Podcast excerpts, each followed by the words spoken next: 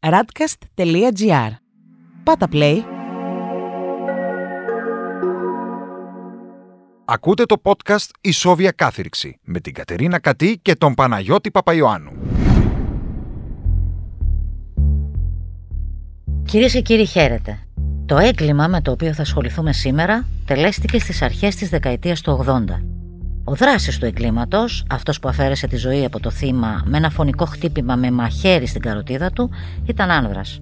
Η υπόθεση όμως έγινε πανελλήνια γνωστή ως η υπόθεση της Τίγρη του Παγκρατίου, όπως βάφτισε ο τύπος της εποχής την ηθική αυτούργό του εγκλήματος. Τη γυναίκα που σύμφωνα με τη δικαιοσύνη έστησε τη σκηνή του φόνου μέσα στο ίδιο της το σπίτι και μπροστά στα μάτια του τετράχρονου τότε γιού της. Ο λόγος για τη σύζυγο του θύματο, Κάτια Κολιτσοπούλου, που βρισκόταν πίσω από το έγκλημα το οποίο ανέλαβε να διαπράξει ο εραστής της Γιάννης Γουρίδης με θύμα τον σύζυγό της, αστυνομικό Χρήστο Κολιτσόπουλο. Και όπως συνήθως συμβαίνει με όλα τα εγκλήματα που έχουν παρόμοια χαρακτηριστικά, η υπόθεση της Τίγρη του Παγκρατίου έγινε το λαϊκό ανάγνωσμα της εποχής. Κυρίες και κύριοι, είμαι η Κατερίνα Κατή και μαζί μας, όπως πάντα, είναι ο δικηγόρος και δόκτορα εγκληματολογία Παναγιώτης Παπαϊωάννου, που μας βοηθά με τις γνώσεις του να πάμε μερικά βήματα παραπέρα από την απλή εξιστόρηση των σημαντικότερων γεγονότων της κάθε ιστορίας από τη σειρά «Η Σόβια Κάθριξη», που αφορά σε εγκλήματα τα οποία συντάραξαν την κοινωνία. Κύριε Παπαϊωάννου, πριν προχωρήσουμε στο ξεδίπλωμα της υπόθεσης, θα ήθελα να μας πείτε σε ποια κατηγορία εντάσσει η εγκληματολογία αυτού του είδους τα εγκλήματα, αλλά και να μας κάνετε ένα πρώτο σχόλιο σχετικά με τις διαστάσεις που έλαβε τότε η υπόθεση. Βεβαίως. Είναι καταρχήν μία ανθρωποκτονία. Μία ανθρωποκτονία που σε μία πρώτη φάση μπορεί να φαίνεται ανθρωποκτονία ε, που να έχει σχέση με τη ζηλοτυπία.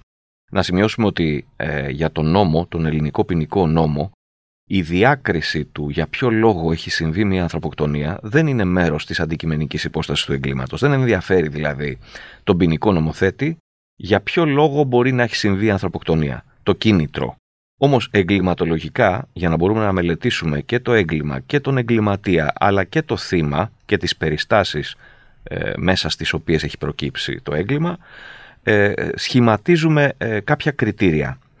Τυπολογικά λοιπόν, από άποψη τυπολογίας, ε, το συγκεκριμένο έγκλημα, στο συγκεκριμένη ανθρωποκτονία δεν εντάσσεται στα εγκλήματα από ερωτική ζηλοτυπία, γιατί είναι ένα έγκλημα ωφελημιστικό. Δεν έχει δηλαδή κίνητρο τη ζηλοτυπία αλλά τον ωφελημισμό. Το, ε, είναι μια κλασική περίπτωση εγκλήματος αφανισμού. Elimination murder όπως λέγεται. Να φύγει δηλαδή από τη μέση ε, ο άνθρωπος που δημιουργούσε το πρόβλημα. Ακριβώς, ακριβώς, ακριβώς. Ε, είναι το κλασικό σχήμα το ερωτικό τρίγωνο. Η σύζυγος που αποτελεί εμπόδιο για το σύζυγο ή το αντίστροφο ε, με τον εραστή της μαζί προσπαθούν να βγάλουν από τη μέση αυτόν που τους εμποδίζει να υλοποιήσουν τον έρωτά τους και να το ζήσουν. Είναι ένα κλασικό σχήμα που απαντάται και διαχρονικά και, στην, ε, και στο εξωτερικό και στην Ελλάδα. Και παίρνοντας αφορμή από το τίγρη του Παγκρατίου, ε, αν μου επιτρέπεις να ανταποδώσω ένα ερώτημα. Mm-hmm. Έχεις ζήσει ε, ανάμεσα σε μορφές του δικαστικού ρεπορτάζ, σοβαρούς και πολύ γνωστούς δημοσιογράφους με πολύ μεγάλη πείρα. Τι είναι αυτό που οδηγούσε διαχρονικά, έτσι όπως μπορείς να το σκεφτείς, το ρεπόρτερ του γραπτού τύπου να εφευρίσκει κάθε φορά ένα παρατσούκλι για τον κατηγορούμενο. Ο Μακελάρης, ο Χασάπης, εδώ τώρα που έχουμε γυναίκα, η Μέγερα, η Μύδια, η Μαύρη Χείρα. Αν ε, μπορούσες να πεις ότι θα έδινες ένα ποσοστό, ας πούμε. Ε, Ποιος είναι ο λόγος που συμβαίνει αυτό, Είναι η λογοτεχνίζουσα κλίση, το, τα διαβάσματα του συντάκτη, Είναι το ότι συμπυκνώνεται με κάποιο τρόπο το αστυνομικό μυθιστόρημα ε, και το συγγραφικό αποθυμένο κάποιου και βγάζει όλους αυτούς τους τίτλους τους, ε, τα παρατσούκλια; Ή έχει και κάποια σημειολογία από πίσω; Ωραία ερώτηση και σε ευχαριστώ πολύ έχει, έχει, έχει τρία σκέλη. λοιπόν, προφανώς και το παρατσούκλι, δηλαδή ε, έθεσες μερικά παραδείγματα, ο μακελαρη ο Χασάπης, ε, η Τίγρης εν προκειμενου του Πακρατίου, μπορεί να είναι ένας συγκερασμό όλων αυτών που είπες, δηλαδή διαβασμάτων, συγγραφικού αποθυμένου και μιας απόπειρας κωδικοποίησης. Σε γενικές γραμμές όμως πιστεύω ότι υπερτερεί η επιλογή 3 που έθεσες. Η χρήση, να μιλάμε λοιπόν και στον ελληνικό. Βεβαίως. Η χρήση δηλαδή της παραβολικής γλώσσας, που στοχεύει όμως όχι τόσο στην προσπάθεια ερμηνείας του εγκλήματος, όσο στο να εξητάρει το αναγνωστικό κοινό. Για να το πω ε, ακριβώς όπως έχει και με πιο απλά λόγια. Ένας πομπόδης τίτλος που προκύπτει από τα ιδιαίτερα χαρακτηριστικά του εγκλήματος και συνήθως αποδίδεται στο δράστη, τραβάει σαν μαγνήτη στο αναγνωστικό κοινό. Εν ολίγης δηλαδή, ο τίτλος είναι αυτός που θα βοηθήσει στο να πουλήσει περισσότερο ιστορία. Και μιλάμε βέβαια για μια εποχή που ο κόσμος διάβαζε κυρίως. Δεν έβλεπε, δεν έκανε scrolling στην οθόνη. Να το πούμε αυτό. Ναι. Ε... αυτή είναι μια άλλη συζήτηση πάρα πολύ μεγάλη σε σχέση με το πώς τελικά έρχεται η πληροφορία και κατά πόσο είναι αντικειμενική η πληροφορία που έχει ο σύγχρονος αναγνώστης από τον αναγνώστη εκείνης της εποχής. Να ξαναγυρίσουμε όμως στο έγκλημα με το οποίο ασχολούμαστε σήμερα. Ήταν λοιπόν 6 Νοεμβρίου του 1982, πάμε πάρα πολλά χρόνια πίσω, όταν ο Γιάννης Γουρίδης επέφερε το θανατηφόρο πλήγμα στο Χρήστο Κολιτσόπουλο μέσα στο σπίτι του, κόβοντάς του με μαχαίρι την καροτίδα. Ο δράστης έφυγε τρέχοντας, δίθεν ότι ήταν ληστής. Αρκούσε βέβαια ένα μικρό λάθος για να οδηγήσει πολύ σύντομα στη σύλληψή του και στην αποκάλυψη της νοσηρής σχέσης που κρυβόταν πίσω από το έγκλημα. Αργότερα η υπόθεση απέκτησε ακόμα μεγαλύτερο ενδιαφέρον. Και για τον κόσμο αλλά και για τις αρχές, από τον αλληλοσπαραγμό του πρώην πλέον ζευγαριού, ενώπιον Θεού και ανθρώπων, στις δίκες που ακολούθησαν για τη δολοφονία του άτυχου συζύγου. Η σύλληψη και ο φόβος της επερχόμενης τιμωρίας συνέθλιψαν ακαριέα το πάθος που τους ε, συνέδεσε. Να πούμε εδώ ότι στην εποχή εκείνη δεν υπήρχε ε, η δυνατότητα αναστολής για ένα τέτοιο έγκλημα, ούτε και ήταν εύκολο, δεν υπήρχαν σε εφαρμογή τα ευεργετικά μέτρα. Η σόβια κάθριξη δηλαδή σημαίνει πάρα πολλά χρόνια φυλακή.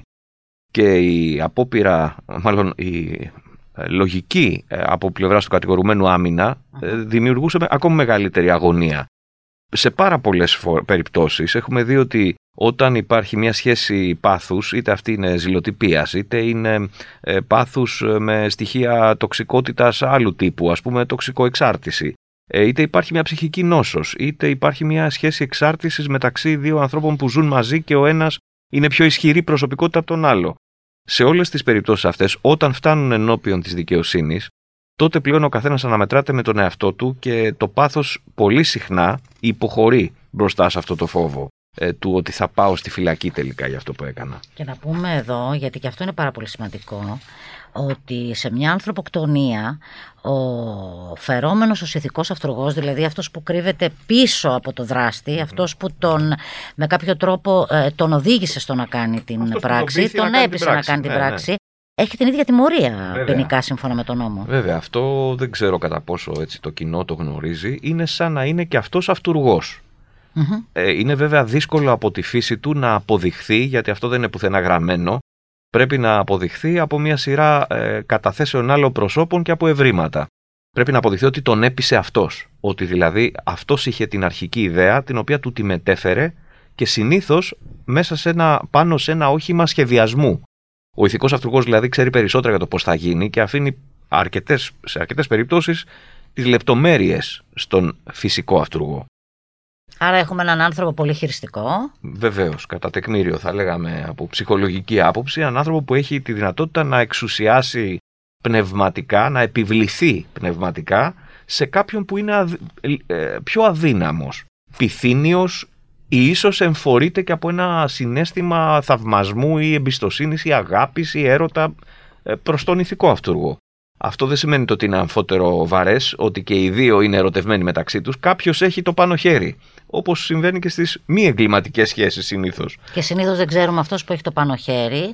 Ε, τι χρησιμοποιεί, δηλαδή ε, ποια είναι τα στοιχεία που χρησιμοποιεί για να πείσει ε, τον άνθρωπο που κατά τον ηθικό το... αυτούργο θα πρέπει να είναι ο δράστης γιατί ο ηθικός αυτούργος δεν μπορεί να είναι αυτός ο δράστης. Mm-hmm. το, το επιλέγει να μην είναι. Ας συνεχίσουμε όμως την αφήγηση.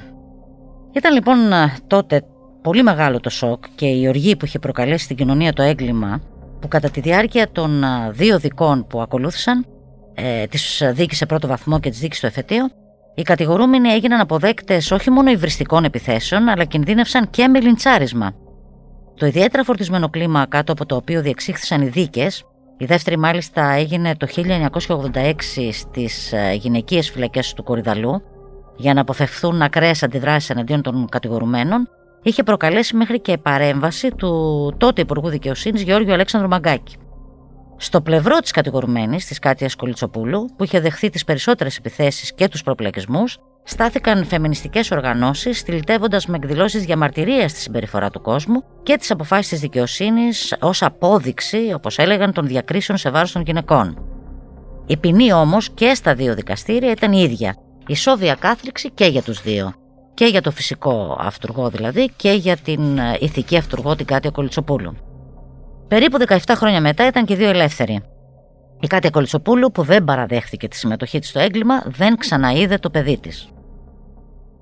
Και να ρωτήσω τώρα, Παραγιώτη Παπαϊωάννου, υπάρχει κάποια εξήγηση για τις ακραίες αυτές αντιδράσεις του κόσμου σε αυτή την υπόθεση; Πού οφείλεται το γεγονός ότι το πλέον μισητό πρόσωπο, και όχι μόνο στην οικογένεια του θύματος, αλλά και σε ολόκληρη την κοινωνία, ήταν η ηθική αυτούργος και όχι ο ίδιος ο δράστης. Δηλαδή αυτός που ανέλαβε να, να, να εκτελέσει το έγκλημα. Και το εκτέλεσε. Και το εκτέλεσε. Ε, είναι πάρα πολύ ενδιαφέρουσα ερώτηση, γιατί στην ουσία επιχειρούμε μια ιστορική έρευνα, μια διερεύνηση μάλλον ιστορική του γιατί η κοινωνία, πώς η κοινωνία υποδέχεται ένα έγκλημα 40 περίπου χρόνια πίσω. Για να ερμηνεύσουμε τις αντιδράσεις της κοινωνίας, πρέπει να λάβουμε υπόψη δύο-τρεις παραμέτρους που στη συγκεκριμένη περίπτωση συμπλέκονται. 1982 έχουμε μια Ελλάδα που βιώνει τα πρώτα της ελεύθερα χρόνια μετά τη Χούντα. Το έγκλημα της ανθρωποκτονίας ε, έχει βαρύ ηθικό φορτίο και ποινές που πραγματικά σημαίνουν ισόβια. Έμπαινες δηλαδή για πάρα πολλά χρόνια και όταν λέω ισόβια, όχι μέχρι να τελειώσει η ζωή σου, γιατί ήδη είχε υποθεί το όταν ε, λέμε ισόβια, εννοούμε ισόβια μόνο για τους συνταγματάρχες από τον καραμανλη Για τους υπόλοιπους όμως δεν είχε υποθεί. Άρα υπήρχε ο θεσμός για τον οποίο θα μιλήσουμε και παρακάτω, τη συμφόρων απόλυση. Ότι κάποια στιγμή, ακόμη και αν όταν έχεις τιμωρηθεί με ισόβια, πρέπει να σου επιτραπεί υπό συγκεκριμένες προποθέσει να εκτίσεις ένα μικρό κομμάτι, το τελευταίο υπόλοιπο της ποινής σου είναι ελευθερία. Τότε όμως αυτοί οι θεσμοί, ακόμα και το 1982, ήταν σε πρωτόλιο στάδιο. Μιλάμε για μια χώρα που ήταν 7 χρόνια μετά από μια βαριά δικτατορία. Όχι μόνο αυτό, αυτό είναι μία παράμετρος. Ας πάμε στα πιο πρακτικά. Τα δικαστήρια τότε, και αυτό είναι κάτι το οποίο αξίζει να το θυμίσουμε στο κοινό, τα δικαστήρια δεν έκλειναν στις 3 η ώρα, όπως λέμε τώρα ότι Το τελειώνει έχω το ζήσει αυτό, ωράριο. όπως Βεβαίως. Έχουμε Εγώ δεν το καλύψει- πρόλαβα, αλλά. Έχουμε καλύψει δίκες οι οποίες ξεκίναγαν στις 9 το πρωί, δηλαδή αν ήταν Βέβαια. το νούμερο 1 στο πινάκιο και μπορεί να συνεχίζονταν μέχρι την άλλη μέρα το Βέβαια. πρωί γιατί οι συνεδριάσεις, η συνεδρίαση κρατούσε όλο το βράδυ. αυτό από μόνο του σε τρομερά σημαντικές δίκες με μεγάλο ενδιαφέρον αποκτά μια, δίνει μια άλλη διάσταση της φυσικής αντοχής καταρχήν που έχουν οι συμμετέχοντες στη δίκη. Της ε, εγκύτητας της ανάπτυξης της ε, υπόθεσης και της απόφασης. Ο δικαστής δηλαδή και οι ένορκοι έχουν τη δίκη απλωμένη μέσα σε μία-δύο μέρες το πολύ. Δεν παίρνουν τη χρονική Δεν απόσταση. παίρνουν τη χρονική απόσταση. Μμμ. Αυτό έχει και θετικά και αρνητικά στοιχεία. Πάντως είναι ένα στοιχείο που ίσχυε για όλες τις μεγάλες δίκες τότε. Άλλο λοιπόν χαρακτηριστικό. Και επίσης εδώ, συγγνώμη που σε Ναι, ναι, ναι. διακόπτω, να τονίσουμε ότι υπήρχε και ακροατήριο. Βέβαια. Δηλαδή, εγώ τα λίγα χρόνια που πρόλαβα να δω Μμμ. τέτοιες δίκες και μάλιστα ε, τέτοιου περιεχομένου, Μμμ. ο κόσμος κρεμιόταν σαν τα τζαμπιά και από τα Βέβαια. παράθυρα για να παρακολουθήσει. Και επίσης υπήρχε. Καλά, ένα κανάλι ήταν, αλλά Ναι. υπήρχε κάλυψη και τηλεοπτική. Μμ. Ε, Είναι το... Έχουν γραφτεί πάρα πολλά βιβλία και θεωρίες για το τι σημαίνει το ποινικό ακροατήριο σε κάθε κοινωνία. Ειδικά τον 20ο αιώνα που υπήρξαν μεγάλες ε, διαφοροποιήσεις ε, και θεωρίες αλληλοσυγκρουόμενες για το τι είναι η ποινή, τι είναι ο εγκληματίας, τι είναι το έγκλημα. Το θέατρο λοιπόν της τιμώρησης που είναι η κορυφαία σκηνή του θεάτρου είναι το, να- το ποινικό ακροατήριο. Ήταν τότε στην Ελλάδα ε, μετά τη Χούντα, γιατί μέχρι τη Χούντα το κάθε δικαστήριο που μπορεί να ήταν και ειδικό και στρατιωτικό ήταν φορτωμένο με άλλες παραστάσεις και με πολύ σκοτεινό έτσι, περιεχόμενο. Ήταν τα δικαστήρια τα οποία ξεκινούσαν το πρωί, τελείωναν τη- την άλλη μέρα το πρωί, ήταν το θέατρο της τιμώρησης στη- στην πιο καθαρή του μορφή. Δηλαδή η κοινωνία γι' αυτό περίμενε να δει εκεί μέσα τη ζήμωση που γίνεται. Ε, περίμενε να νοηματοδοτήσει ε, ε, πολύ πρωταρχικές έννοιες. Ε, πόσο φταίει κάποιος, πώς πρέπει να τιμωρηθεί, τι λέει αυτός για το έγκλημά του, τι λέει η οικογένεια του θύματος γι' αυτό. Όλα αυτά λοιπόν σε αδιαμεσολάβητη κατάσταση μέσα στο δικαστήριο έπαιρναν μια άλλη διάσταση. Το τρίτο όμως στοιχείο που θέλω να πω είναι η θέση της γυναίκας, γιατί γι' αυτό ξεκινήσαμε Ναι. να λέμε γιατί υπήρχε τέτοια αντίδραση. Η θέση της γυναίκας. Να θυμίσουμε ότι το 1983 αποκαταστάθηκε στον ελληνικό νόμο. Να μην ξεχνάμε το ότι μέχρι το 1983 οι γυναίκες δεν μπορούσαν να καταθέσουν μάρτυρες σε συμβολιογράφο. Θεωρούνταν αναξιόπιστες μάρτυρες. Μάλιστα. Καλά κάνεις και το θυμίζει. Δηλαδή υπήρχε ένα θεσμικό έλλειμμα. Ε, γιατί οι φεμινιστικές οργανώσεις το 86 που μόλις στην ουσία είχαν σηκώσει το κεφάλι τους και είχαν βγει στην επιφάνεια ήταν υπέρ ενός μιας γυναίκας κατηγορουμένης, γιατί ε, φυσικά υπήρχε ανάδραση. Υπήρχε πολλή πίεση τα προηγούμενα χρόνια. Έπρεπε να είναι μαζί με τα δικαιώματα της γυναίκας. Είναι και αυτός ένα, ένα στοιχείο λοιπόν που έκανε τη δίκη μοναδική. Έπαιζε ρόλο και η ιδιότητα ε, του θύματος. Μην ξεχνάμε ότι ήταν αστυνομικός. Βέβαια, βέβαια. Να πάμε όμως ξανά από την αρχή και να πιάσουμε το νήμα της υπόθεσης που πολιτογραφήθηκε ως ε, υπόθεση της Τίγρη της Παγκρατίου πηγαίνοντας ακόμα πιο πίσω. Και να πάμε στη γνωριμία της Κάτιας Κολυτσοπούλου με τον ε, σύζυγό της. Η Κάτια Κολυτσοπούλου γνωρίστηκε με τον αστυνομικό Χρήστο Κολυτσόπουλο σε ένα γάμο. Ερωτεύτηκαν και παντρεύτηκαν όταν εκείνη ήταν 18 χρονών και πάρα πολύ σύντομα απέκτησαν ένα παιδί τον Αλέξανδρο. Ε, βέβαια τα προβλήματα εμφανίστηκαν νωρίς στο ζευγάρι που οδηγήθηκε σε ένα σύντομο χωρισμό. Αλλά και η επανασύνδεση λίγο αργότερα δεν διόρθωσε την κατάσταση. Στα τέλη Μαρτίου του 1982, η Κολυτσοπούλου γνώρισε τον Γιάννης Γουρίδη όταν αυτός προσελήφθη ως ηλεκτρολόγος σε ένα ξενοδοχείο στη Λούτσα, που εκείνη δούλευε ως τηλεφωνήτρια. Ο Σγουρίδη ήταν 24 ετών και είχε μόλις ολοκληρώσει τη στρατιωτική του θητεία. Μεταξύ τους υπήρξε μια ερωτική σχέση θελώδης έλεγε το παραπεμπτικό βούλευμα αργότερα για αυτή τη σχέση. Το ζεύγος άρχισε να έχει συχνές επαφές και ο Σγουρίδης επιθυμούσε έντονα να συμβιώσουν ως σύζυγοι. Στο σκοπό τους αυτόν εμπόδιο έστηκε η παρουσία του ενδιαστάση συζύγου, ο οποίος δεν επιθυμούσε τη λύση του γάμου του. Στο μεταξύ το πρόβλημά τους θα γινόταν πιεστικό από το τέλος Οκτωβρίου 1982, γιατί με τη λήξη της θερινής περίοδου η Κολυτσοπούλου θα σταματούσε την εργασία της στο ξενοδοχείο και οι επαφές τους θα δυσκολεύονταν.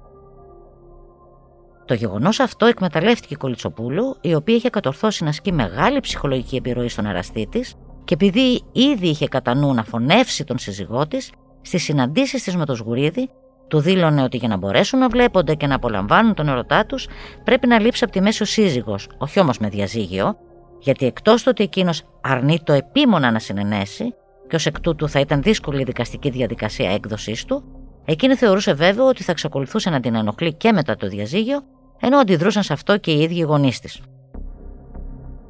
Ο Σγουρίδης φάνηκε να διστάζει αρχικά.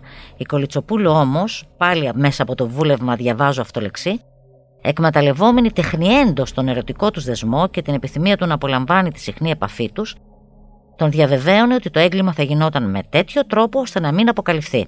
Η Κολυτσοπούλου, σύμφωνα με όσο ομολόγησε στη συνέχεια αργότερα μετά το έγκλημα, δηλαδή ο Σγουρίδης, του είπε ότι δεν αγαπούσε τον άντρα της και ότι θα έπρεπε να τον βγάλουν από τη μέση, γιατί αποτελούσε εμπόδιο στο να μπορέσουν να ζήσουν μαζί και να χαρούν ελεύθεροι τον ερωτά τους. Και κάπως έτσι άρχισε η αντίστροφη μέτρηση για τη ζωή του Χρήστου Κολυτσόπουλου. Στις 6 Νοεμβρίου 1982, ημέρα Σάββατο, η Κάτια Κολυτσοπούλου ζήτησε από τον άντρα της να επισκεφτούν την πεθερά της. Κάτι που, όπως υπόθηκε και στη δίκη, παρεξένεψε και τον ίδιο, αλλά και τη μητέρα του, καθώς οι σχέσεις των δύο γυναικών δεν ήταν καλές.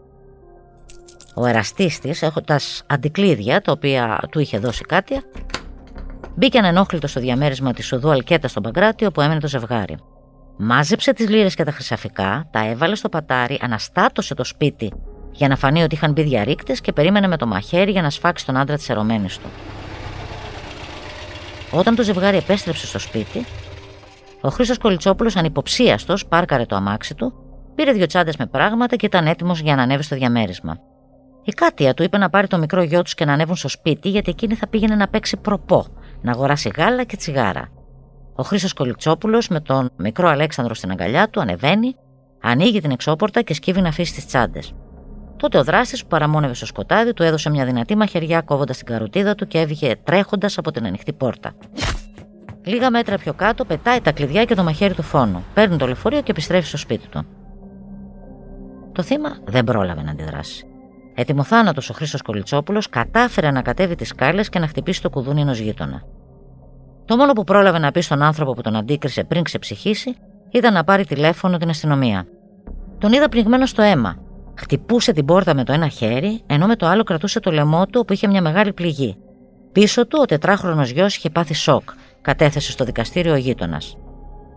Μια κυρία πήρε το σοκαρισμένο παιδί και πήγε προς το περίπτερο, όπου βρισκόταν η μητέρα του. Εκείνο μόλις είδε τη μητέρα του, έτρεξε τρομαγμένο και έπεσε στην αγκαλιά της κλαίγοντας. Η Κολιτσοπούλου μπαίνει στην πολυκατοικία και αντικρίζει τον άντρα της νεκρό.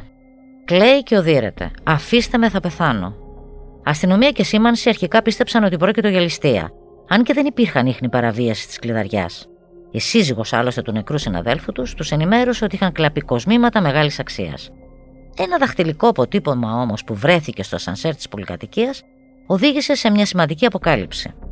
Το αποτύπωμα άνοιγε στο Σγουρίδη, ο οποίος κλήθηκε για εξέταση. Αυτός, αν και στην αρχή αρνήθηκε τα πάντα, έσπασε γρήγορα και ομολόγησε. Ήταν ο φυσικός αυτούργος της δολοφονίας. Στο σπίτι είχε μπει με κλειδιά που του είχε δώσει σύζυγος του θύματος με την οποία διατηρούσε ερωτική σχέση. Η Κολιτσοπούλου παραδέχτηκε τη σχέση, αρνούνταν όμως επίμονα κάθε συμμετοχή στη δολοφονία. Ο Σάλωθη προέβαλε το γιο της. Ποια μητέρα θα έστελνε το παιδί της μάρτυρα στο φόνο του ίδιου του πατέρα του, έλεγε και ξανάλεγε.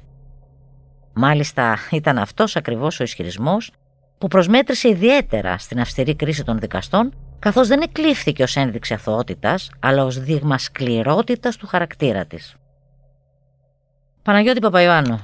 Πραγματικά η παρουσία του παιδιού ήταν το ιδιαίτερο χαρακτηριστικό εκείνης της υπόθεσης, που προκάλεσε ακόμα μεγαλύτερη οργή στην κοινή γνώμη.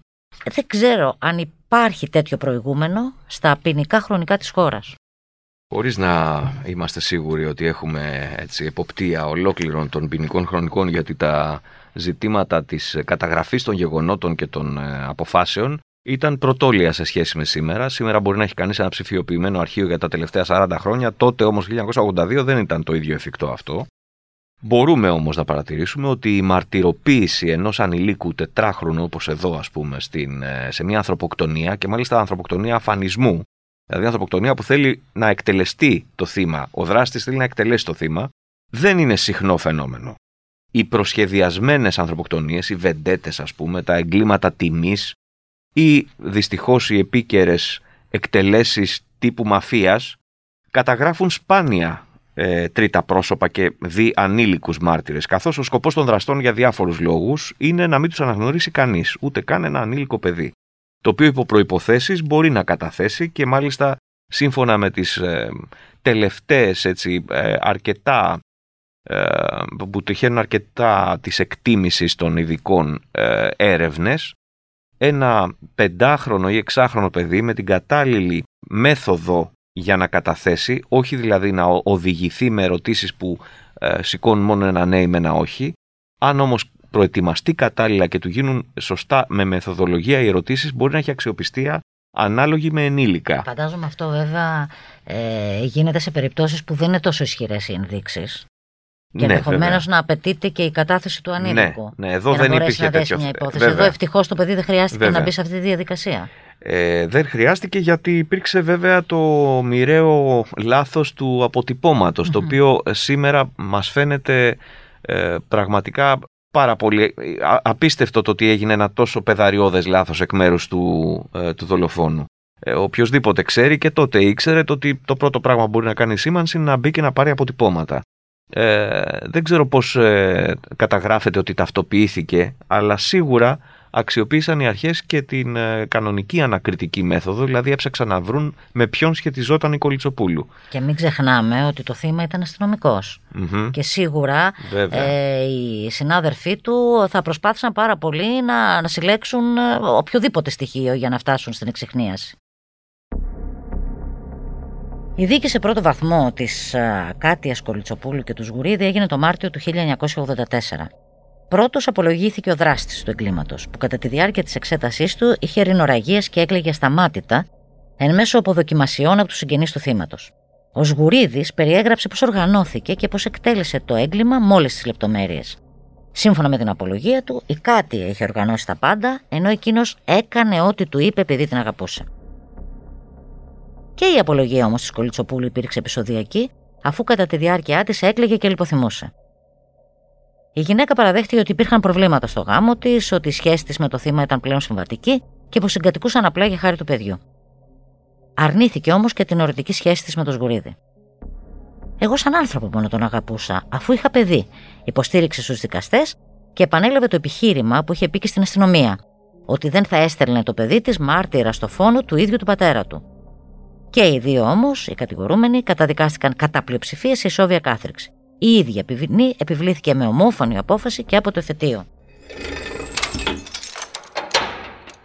Ε, να σημειώσουμε, νομίζω το είπαμε και προηγουμένως, ότι εν έτη 1986 όταν έγινε η δευτεροβάθμια δίκη, η ισόβια κάθριξη ήταν μια μακρά και αβέβαιη διαδικασία για έναν καταδικασμένο για ανθρωποκτονία. Υπήρχε όμως, ακόμη και τότε, η φόρον απόλυση, ο θεσμός αυτός ο οποίος ε, προβλέπει και είναι και παμπάλαιος από το 1917 σημειώνεται ο πρώτος ελληνικός νόμος, ε, συνάδει με τον νομικό πολιτισμό. Δηλαδή δεν μπορεί να κρατήσει έναν άνθρωπο. Η πολιτεία ενδιαφέρεται να δώσει ε, δεύτερη ευκαιρία και θεωρεί ότι είναι ανθρωπιστικό της καθήκον και κομμάτι της, ε, του σοφρονιστικού ιδεώδες ότι εφόσον ο καταδικαστής ασχέτως της βαρύτητας του εγκλήματος δείξει ότι μπορεί να επανέλθει στην κοινωνία αφού βέβαια για τη γενική πρόληψη εκτίσει και ένα μεγάλο μέρος της ποινής του αφού υπάρξει δηλαδή κολλασμός τιμωρία ε, το υπόλοιπο της ποινής του μπορεί να το εκτίσει με όρους, με όρους οι οποίοι αποφασίζονται από ένα δικαστικό συμβούλιο. Τότε λοιπόν ε, η κρίση για το ε, με ποιους όρους μπορείς να βγεις από τη φυλακή και να εκτίσεις το υπόλοιπο μιας ισόβιας κάθριξης εν ελευθερία ήταν αρκετά περιορισμένο.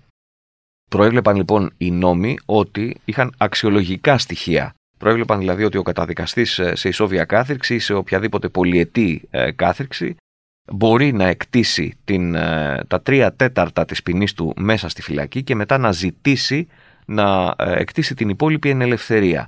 Αρκεί όμως να έπιθε το Συμβούλιο ότι είχε άμεμπτον διαγωγή μέσα στη φυλακή και η συμπεριφορά του να παρήχε βασίμως, όπως λεγόταν τότε, την προσδοκία ότι η μετέπειτα διαγωγή του θα είναι ανεπίληπτος και το ότι θα έχει εκπληρώσει ε, και την οικονομική τυχόν απόλυξη, την οικονομική συνέπεια που μπορεί να έχει το αδίκημά του.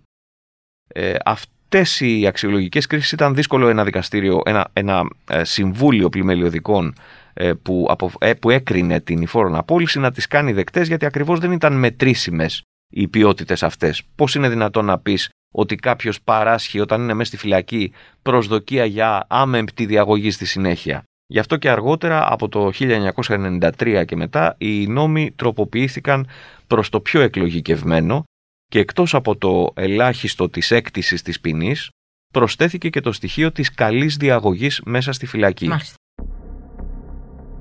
Για να δούμε λοιπόν τι έγινε με την Κάτια Κολυτσοπούλου. Γιατί η Κάτια Κολυτσοπούλου, από ό,τι φαίνεται από τα γεγονότα, έπεισε το Συμβούλιο τότε ότι ε, είχε καλή διαγωγή και ότι από εκεί και πέρα ε, θα ζούσε έναν σύνομο βίο. Στη φυλακή λοιπόν. Στη φυλακή η Κολυτσοπούλου ζήτησε να δώσει εξετάσει στη Φιλοσοφική Σχολή της Αθήνας και παρακολούθησε κάποια μαθήματα.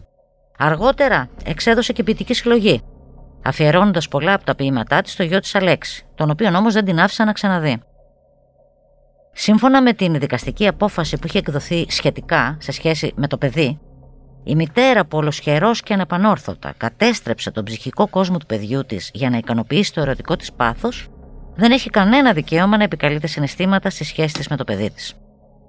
Μαρτυρίες των τότε υπευθύνων της φυλακής λένε ότι η Κάτια Κολυτσοπούλου, όταν κατάλαβε ότι δεν θα ξαναδεί το παιδί της, καταρακώθηκε Απελπίστηκε και αυτό της βγήκε τον πρώτο καιρό σε επιθετικότητα σε βάρος των συγκρατουμένων της.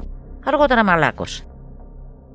Ήταν εργατική, δούλευε στο καθαριστήριο και στο ταπειτουργείο και όταν πια άρχισαν να της χορηγούνται οι πενθήμερε άδειες, ήταν πάντα τυπική και επέστρεφε στην ώρα της στη φυλακή. Πίστευε πάντα και το έλεγε ε, ότι οι δικαστές της την είχαν αδικήσει. Περίπου 17 χρόνια μετά το έγκλημα, η Κολυτσοπούλου αποφυλακίστηκε με όρους ε, λόγω καλής συμπεριφοράς στη φυλακή. Ο Σγουρίδης είχε ήδη αποφυλακιστεί. Μερικά χρόνια αργότερα, σε μια τηλεοπτική της συνέντευξη, η Κάτια Κολυτσοπούλου υποστήριξε ότι στην ασφάλεια τη βασάνιζαν μέχρι να υπογράψει ένα δαχτυλογραφημένο έγγραφο που ομολογούσε την ονοχή της. Η δολοφονία ισχυρίστηκε αφορούσε αστυνομικό και έψαχναν ένα θύμα για να κλείσει υπόθεση. Το 2009, ο γιος της, που ήταν τότε 31 ετών, εξαφανίστηκε από προσώπου γης. Τα ίχνη του χάθηκαν χωρίς να δώσει καν μια εξήγηση ούτε στη θεία που τον είχε μεγαλώσει, παίρνοντας τη θέση της μάνας. Παναγιώτη Παπαϊωάννου, υπάρχει άλλη καταγραφή στα εγκληματολογικά χρονικά σχετικά με έγκλημα που αποδόθηκε στη μητέρα και εξαιτίας του οποίου της αφαιρέθηκε το δικαίωμα να ξαναδεί το παιδί της; Πιστεύεις ότι εν προκειμένου αυτή η απόφαση, τόσο σκληρή απόφαση, ήταν μονόδρομος για τους δικαστές; Καταρχήν ε, έχουμε και νεότερες ε, περιπτώσεις όπου ίσως όχι στη μητέρα τόσο συχνά, αλλά στον πατέρα που εγκληματεί και πολλές φορές στον σύζυγο που σκοτώνει τη σύζυγο, εδώ έχουμε το, μια ακριβή αναλογία όπως με την περίπτωση, ε, όπου του αφαιρείται με αίτηση των κοντινών συγγενών, της εναπομείνασας οικογένειας, της οικογένειας του θύματος, ε, του αφαιρείται με δικαστική απόφαση η γονική μέρημνα. Δηλαδή δεν μπορεί να ασκήσει τα γονεϊκά του καθήκοντα. Άρα το παιδί πηγαίνει στον πλησιέστερο συγγενή ε, υποχρεωτικά γιατί εγκλείεται ο, ο πατέρας του ή η μητέρα του εν προκειμένου ε, για, σε πολυετή κάθεξη, οπότε εκ των πραγμάτων ε, θα είναι μακριά του για πάρα πολύ μεγάλο χρονικό διάστημα και δεν θα μπορεί να ασκήσει τα γονεϊκά του καθήκοντα, είτε σε ίδρυμα είτε ε, υπό την εποπτεία της εισαγγελικής αρχής. Αυτό συμβαίνει και σήμερα στις περιπτώσεις που ένας από τους δύο γονείς, ειδικά όταν έχει σκοτώσει τον άλλο, στην ουσία διαλύει το οικογενειακό περιβάλλον. Το παιδί η ανηλικότητα και το, το, το ανήλικο παιδί που στην ουσία έχει και αυτό δευτερογενώς θυματοποιηθεί αν όχι πρωτογενώς μαρτυροποιηθεί όπως εδώ που ήταν μπροστά ε, πρέπει να προστατευτεί και αυτό συνήθως συμβαίνει. Τώρα όσον αφορά του αν η απόφαση ήταν μονόδρομος με δεδομένο πάντα ότι είμαστε στο 1986 και ε, οι δύο ε, καταδικαστέντες βγήκαν με τα ευεργετικά μέτρα που ψηφίστηκαν πολύ αργότερα από το έγκλημά τους Δηλαδή στη μέσα. Γι' αυτό βγήκαν στα 17 χρόνια. Με δεδομένο λοιπόν την εποχή της ε, δίκης και την εποχή του εγκλήματος ήταν δεδομένο το ότι θα έχει την αυστηρότερη ποινή γιατί ήταν ένα έγκλημα όπως είπαμε ωφελημιστικό, είναι μια ανθρωποκτονία προσχεδιασμένη και το προσχεδιασμένη ακόμα το λέμε έτσι κάπως μαλλιαρά γιατί έχει επικρατήσει τι σημαίνει προσχεδιασμένη; Ήταν απολύτως λελογισμένος ο τρόπος, σχεδιασμένος ο τρόπος. Δεν υπήρχε ούτε βρασμός ψυχικής ορμής, ούτε κάτι το οποίο να ήταν της στιγμής. Δεν έγινε ένας καυγάς και πάνω Ακριβώς. στο καυγά να αφαιρεθεί μια ανθρώπινη ζωή; Να προσθέσουμε επίσης το εξής. Ε, ότι υπήρχε όντως αντικειμενική, το οποίο έχει, έχει, έχει πραγματικά ιστορική σημασία. Υπήρχε όντως μια δυστοκία στο πώς μπορούσες να πάρεις διαζύγιο τότε. Ενώ σήμερα αυτό θα μοιάζει για την ευρύτατη πλειοψηφία του κοινού που μας ακούει σαν ένα black humor, σαν ένα σκοτεινό αστείο. Τότε ε, δεν μπορούσε κανείς, εάν δεν συμφωνούσαν και οι δύο να πάρουν διαζύγιο, το διαζύγιο μπορούσε να κρατήσει 10 χρόνια γιατί τα δικαστήρια ήταν υποχρεωμένα να αναζητήσουν ποιος είναι ο υπέτειος της διάσπασης της ε, έγγαμης συμβίωσης. Το στοιχείο της υπετιότητας έχει πάψει να υπάρχει στις ε, στη λύση των γάμων. Τώρα πλέον οι γάμοι μπορούν να λύονται και με μια ηλεκτρονική ψηφιακή δήλωση, όπως μάλιστα είπε πολύ πρόσφατα το νομοσχέδιο που βγήκε. Ευτυχώς. Ε, ναι, κατά, πολύ, κατά πολλές ε, πλευρές ευτυχώς. Το ζήτημα βέβαια που προκύπτει είναι πώς θα συμφωνηθεί η άσκηση της ε, επιμέλειας και της επικοινωνίας με το παιδί, το οποίο είναι μια μεγάλη ιστορία. Ε, όμως ε, πλέον αυτό δεν είναι ένας παράγοντας εγκληματογένεσης και αυτό σηματοδοτεί οπωσδήποτε μια πρόοδο στα κοινωνικά πράγματα. Δεν μπορεί δηλαδή να είναι μία επιλογή ενέτη 1982, έστω και απονενοημένη, έστω και ενός ε, ε, εγκεφάλου που δεν είναι ε, ο πιο ευρύς, να σκοτώσω τον άλλο γιατί δεν θα μου δώσει ποτέ διαζύγιο και πώς θα τον ξεφορτωθώ. Σήμερα δεν υπάρχει αυτό το θέμα. Δεν υπάρχει αυτό σαν επιλογή, γιατί μπορείς να χωρίσεις. Τότε δεν μπορούσες και να χωρίσεις εύκολα. Αυτό να το, να το έχουμε υπόψη μας. Αυτό βέβαια δεν είναι ελαφρυντικό. Όχι. Νομίζω ότι εδώ ολοκληρώσαμε. Ελπίζω να, να βιώσαμε εντός εισαγωγικών αυτή την υπόθεση όσο πιο σωστά γίνεται και οι πληροφορίες που δώσαμε στον κόσμο ήταν ενδιαφέρουσες. Εδώ λοιπόν ολοκληρώθηκε ένα ακόμα podcast, ένα podcast από τη σειρά Ισόβια Κάθριξη, από την Κατερίνα Κατή και τον Παναγιώτη Παπαϊωάννου στο Επανειδήν.